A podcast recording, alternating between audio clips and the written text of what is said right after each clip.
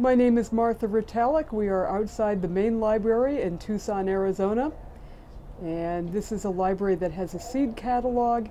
I am growing cherry tomatoes from the collection, and this morning I had five of them from my garden for breakfast. I think I have enough, I'm going to have more than enough cherry tomatoes where I can set aside the seeds from some of them. Uh, these five tomatoes that I had this morning were the first off of the plant. There are other plants growing in, so I'm anticipating cherry tomatoes for quite a few weeks yet. And what happens here in the summertime with things like tomatoes, once it gets too hot, they won't set fruit. But if you can keep the plant growing, you will have a second crop in the late summer, early fall. And I am descended from a victory gardener, my great grandmother Martha, who fed eight people, including my mother. And this was in Buffalo, New York.